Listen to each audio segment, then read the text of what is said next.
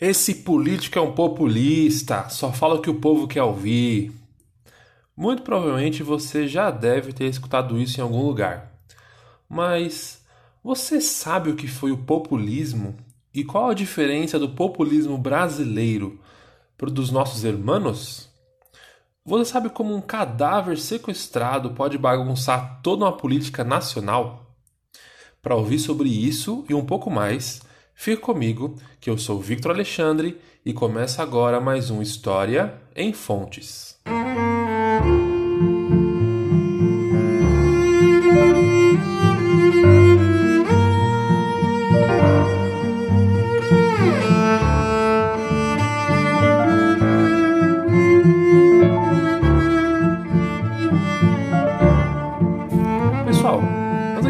Começar o nosso programa de hoje, eu quero compartilhar uma novidade muito especial com vocês. Na última semana, a professora Tassiana do Instituto Federal de Minas Gerais entrou em contato comigo para mostrar um conteúdo que ela idealizou e sugeriu adotarmos no História em Fontes. E o que é esse conteúdo? A partir de hoje, você que é professor pode usar os nossos podcasts do História em Fontes como material complementar às suas aulas. A gente vai disponibilizar para vocês, gratuitamente, claro, um estudo dirigido do episódio. Por exemplo, o nosso último episódio foi sobre a conquista da América, certo? Então, com esse material, você passa para os seus alunos ouvirem o podcast e depois eles terão uma atividade para fazer sobre o conteúdo do programa. Essa atividade vai desde análise de fonte até a interpretação de textos usados no programa. Eu vou deixar aqui na descrição do programa o link para você poder baixar o episódio do estudo dirigido já desse episódio. E lá no nosso blog, é, historiaemfontes.com.br, tem um menu específico para o material do professor. E se você que está me ouvindo é um aluno, mostre esse podcast para o seu professor, porque pode ser uma maneira diferente de você e toda a sua turma aprenderem e estudarem história. Esse conteúdo é para vocês e caso você tenha alguma dúvida, é só mandar um e-mail para contato@historiaemfontes.com.br que a gente segue conversando por lá, beleza? Então só repetindo, aqui na descrição já vai ter o link para você baixar esse estudo desse episódio ou você pode entrar no historiaemfontes.com.br, beleza? Bom, mas vamos falar de história. Hoje o nosso assunto é o populismo na América Latina no século XX. Bom, primeiro deixa eu contextualizar. O início do século XX foi bem conturbado. Logo nos primeiros anos, tivemos a Primeira Guerra Mundial. Em 1917, tivemos a Revolução Russa. Esse evento foi importante não só para a Rússia, mas para o mundo todo. Em 1929, tivemos a quebra da bolsa lá nos Estados Unidos. Todos esses eventos são muito importantes e nós teremos podcasts exclusivos sobre eles. Mas o que você precisa saber de tudo isso? O mundo estava vindo num avanço do liberalismo econômico muito forte ali no final do século XIX. E a Primeira Guerra Mundial e a Revolução Russa abalaram a confiança nos sistemas liberais. A professora Maria Helena Capilato vai dizer o seguinte: abre aspas.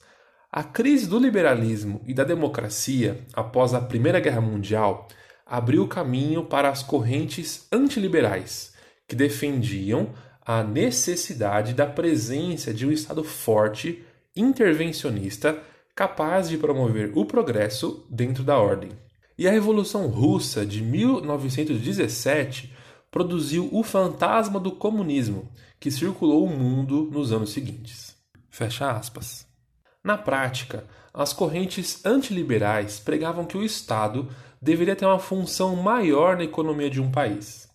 Na Europa, esse sentimento foi um dos aspectos do fascismo italiano e do nazismo alemão, décadas antes da Segunda Guerra Mundial. Mas o nosso foco hoje é analisar como o movimento populista se deu aqui no nosso canto, na América Latina. Vamos primeiro definir o que é populismo. Bom, mas aí é que o nosso problema começa. Esse conceito é muito polêmico, porque essa palavra já foi, entre aspas, esgarçada. Ou seja, foi muito utilizada. É igual aquela sua camisa que fica toda desbeiçada, sabe? Mais ou menos assim.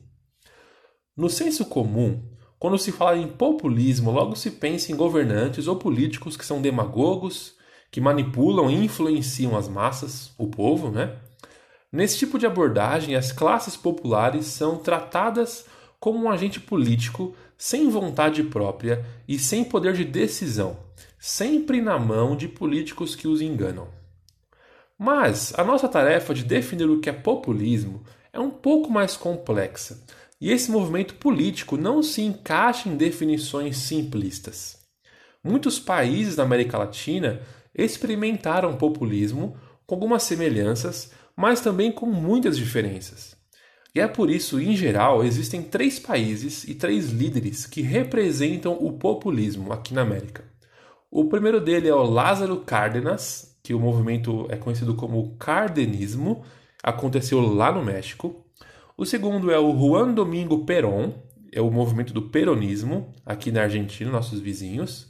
E o terceiro movimento é o do varguismo, liderado pelo Getúlio Vargas, aqui no Brasil. Esses três são ícones do que chamamos populismo, deixando claro que em cada país esse movimento se manifestou de formas diferentes. Bom, para você aprender bem a diferença entre esses três países, hoje vamos começar pelo peronismo na Argentina.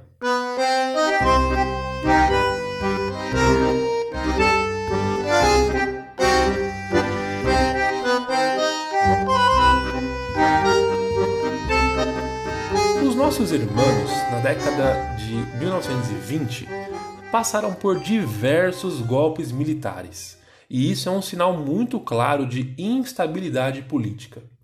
Sempre que existe uma instabilidade política, consequentemente vem a instabilidade econômica e logo a instabilidade social. Os quase 30 anos que se seguiram marcaram muita bagunça na política argentina, até que houve a retomada do crescimento econômico, mas os especialistas chamam esse período de década infame pelas inúmeras fraudes e perseguições políticas. Pulando lá para 1943, acontece um golpe militar na Argentina e quem toma o poder é o general Rawson. Mas esse golpe tem um caráter diferente. Esse grupo que tomou o poder tinha um caráter bem nacionalista. Estava mais preocupado em industrializar o país e focar menos no mercado externo. Mas o ponto interessante, o ponto principal desse grupo é que era um governo muito aliado ao partido nazista. Inclusive ao grupo que o Juan Perón fazia parte. Você sabe que em 1943 ainda estamos na Segunda Guerra Mundial e os Estados Unidos fizeram uma pressão muito pesada na Argentina e esse governo acabou caindo.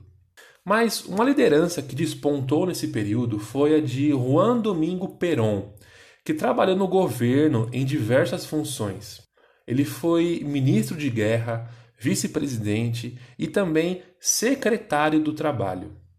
Na sua gestão como secretário, Perón concedeu muitas leis trabalhistas que não existiam, aumentou o salário dos trabalhadores, estruturou a previdência social, mas, ao mesmo tempo, Perón desarticulou os sindicatos. Ou seja, se por um lado Perón dava muitos direitos trabalhistas, melhorias aos trabalhadores, ele enfraquecia os sindicatos da esquerda. Quem não estava gostando muito desse enfraquecimento dos sindicatos eram os militares, que em 1945 fizeram até uma marcha antiperonista chamada Marcha de la Constituição e la Liberdade. Eu vou deixar uma fonte linkada aqui na descrição do episódio sobre essa marcha, mostrando um cântico que se cantava nas manifestações contra o Perón. Bom, Perón foi preso, mas isso não abalou sua popularidade, muito pelo contrário. Perón já se destacava como uma figura extremamente popular. Tanto que em 1945 Perón se candidata à presidência pelo Partido Laborista. Gente, presta atenção como o populismo é um fenômeno único. O adversário de Perón nas eleições era a União Democrática, que era uma aliança firmada entre, presta atenção, conservadores, a UCR, que era a União Cívica Radical, e os comunistas.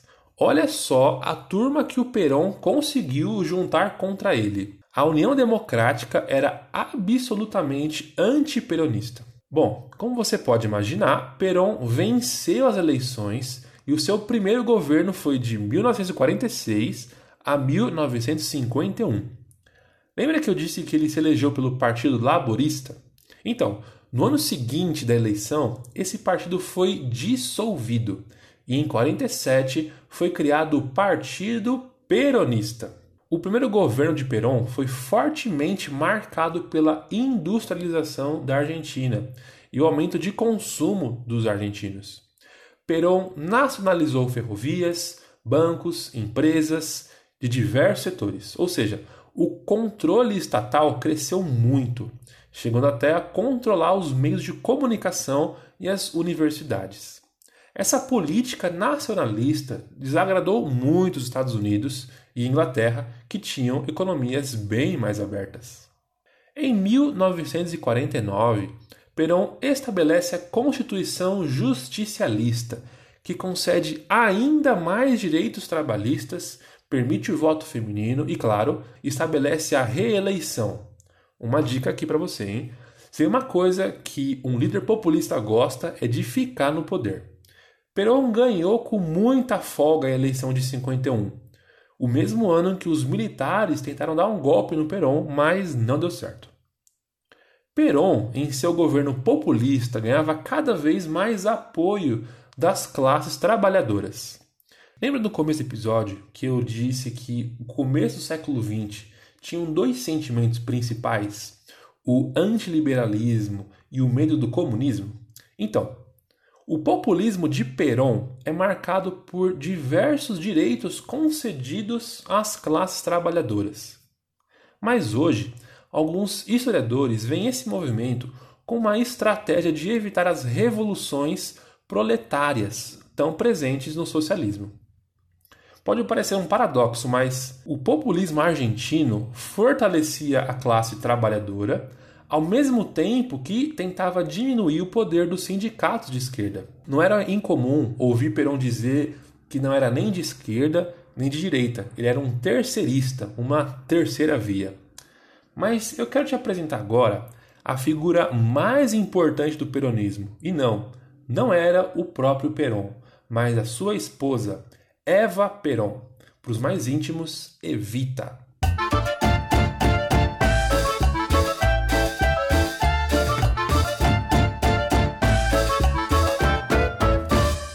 Maria Eva Duarte Peron veio de origem humilde. Ela foi atriz do cinema argentino e de radionovelas antes de se tornar primeira-dama. Já casada e com o Perón presidente, Evita exercia uma forte liderança carismática. Ela exercia muito bem o papel de mãe dos pobres e simbolizou a bandeira do voto feminino que foi exercido pela primeira vez em 1951.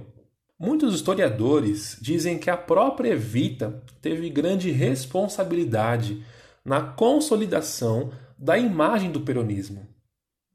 O seu trabalho no governo era presidir a Fundação Eva Peron, uma associação que fazia assistência aos mais necessitados e foi um dos pilares mais fortes na política peronista.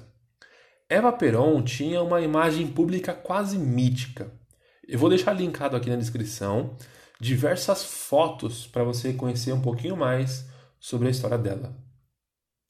A figura de Evita foi muito usada no governo Peron como propaganda do mesmo. Suas imagens geralmente levavam a duas mensagens. A primeira mensagem que se buscava mostrar era a imagem angelical, acolhedora, maternal, geralmente vinculada ao cuidado das crianças e dos pobres. Mas ao mesmo tempo, existia uma outra imagem que se passava da Evita, que era da beleza, da sua sensualidade, mas sempre mostrando ela como complemento ao Peron, formando um par ideal, entre aspas. Com toda essa popularidade, Eva Peron foi um grande pilar do peronismo. Sempre que ela se referia ao marido, era como uma espécie de devoção. Inclusive, quando ela escreve sua biografia, fica muito claro essa devoção ao Peron, pois o texto serve praticamente como uma propaganda do próprio marido, de que ele era atencioso, preocupado e sempre pensava primeiro no povo. Evita faleceu jovem, aos 33 anos, devido a um câncer no útero. Como era de se esperar, a sua morte também serviu como um símbolo. O governo Perón começou praticamente um culto à imagem de Eva. Criaram bustos, quadros, selos e por aí vai. Sua biografia passou a ser distribuída nas escolas e a sua imagem ao lado de Perón era muito comum nos livros infantis. O fato curioso e até um pouco estranho é que o seu corpo foi sequestrado pelos militares porque eles estavam com medo de acontecer algum tipo de histeria popular com a morte de Evita. Esse desaparecimento só serviu para aumentar a mística em torno da sua figura.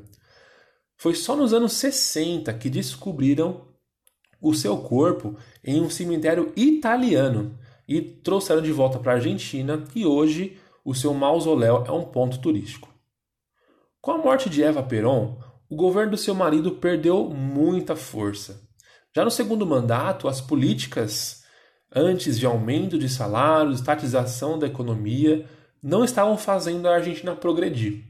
As massas abandonaram Perón e em 1955 os grupos que ainda o apoiavam foram sumariamente massacrados em um dos dias mais sangrentos da história desse país.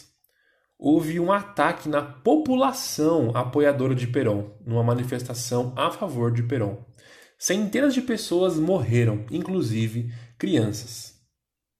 Nesse ataque, nesse massacre, Perón fica sem alternativa e renuncia à presidência, se exilando na ditadura franquista lá na Espanha.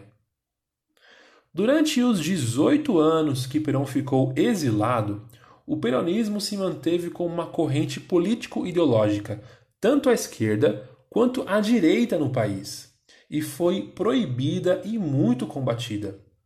Perón, depois desses 18 anos, ele volta como vice-presidente do Héctor Campora em 1973. Assim que ganha a eleição, Héctor lhe renuncia e Perón volta ao poder mas ele morreu um ano depois e os militares deram um golpe instalando uma violenta ditadura na Argentina.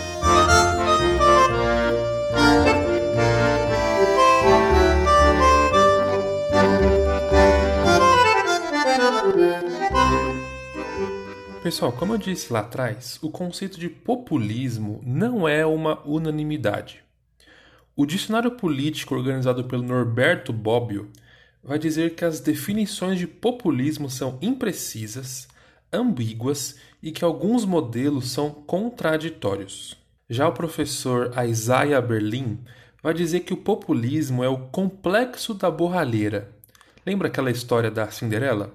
Então, mas um pouco diferente da história do conto de fadas, no populismo, a busca pelo príncipe ainda não acabou. Já os historiadores Mackinnon e o Petrone vão colocar mais duas coisas importantes para a gente pensar. O populismo é um fenômeno histórico singular que se manifesta em um tempo e espaço específico, ou ele pode ser entendido como uma categoria de análise e ele consegue ser aplicado em outras épocas e sociedades.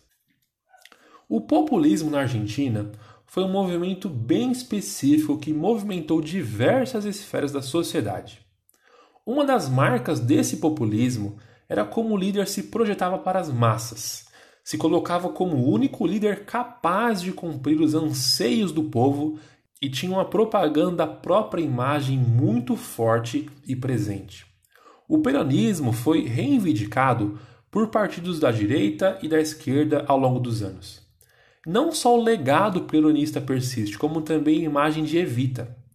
A Cristina Kirchner, que hoje é a vice-presidente, lá em 2012 criou uma nota de 100 pesos em homenagem a Evita. O curioso é que ela conseguiu uma forma de vincular a sua imagem à de Eva Peron, colocando na nota o seu apelido, Latina, é o apelido da Cristina Kirchner. Eu vou deixar aqui linkado também essa nota para você analisar essa fonte. Ou seja, o populismo ainda pode ser visto em nossos dias e os políticos fazem uso da história para ganhar eleições ou simplesmente aumentar sua popularidade. É importante entender o populismo em seu devido tempo e espaço, e conhecer essas facetas nos ajudam a discernir políticas públicas adotadas hoje. Eu espero muito que você tenha gostado desse programa. Faremos uma segunda parte falando do populismo brasileiro, claro. Todo esse conteúdo é fruto de uma das nossas aulas num curso de História de uma faculdade pública. O meu trabalho aqui é apenas compartilhar esse conhecimento com você. Mas, como eu sempre digo, isso aqui é apenas uma introdução. Eu vou te indicar uns materiais caso você queira estudar mais sobre isso, certo? A primeira indicação é um livro chamado Multidões em Cena: Propaganda Política no Varguismo e no Peronismo. Esse livro é muito legal porque ele é uma análise de como os governos populistas usaram a propaganda, usaram a própria imagem nos anos que se seguiram. É muito bom esse livro, eu recomendo bastante. Como eu disse, Eva Peron foi um símbolo muito forte nesse período. Existiram várias peças de teatro, vários livros, vários filmes sobre ela. E tem um filme recente que chama Eva Não Dorme, que conta sobre esse sequestro do seu cadáver.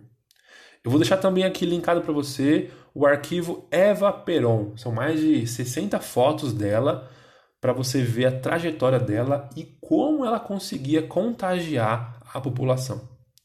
Bom, é isso. Só lembrando que já tem disponível o estudo dirigido desse episódio para você, professor, usar com os seus alunos. E se você é um aluno, mostre isso aqui para o seu professor, beleza? Eu espero muito que você tenha gostado desse episódio. Caso queira, você pode compartilhar esse programa com algum amigo seu nas redes sociais. E você pode também seguir no Instagram, arroba História em Fontes. E depois de ouvir, comenta lá o que você achou. Nosso blog também, historiaemfontes.com.br, tem mais conteúdo para você. Muito obrigado por me ouvir até aqui. Nos ouvimos no próximo programa. Fiquem em paz. Fui!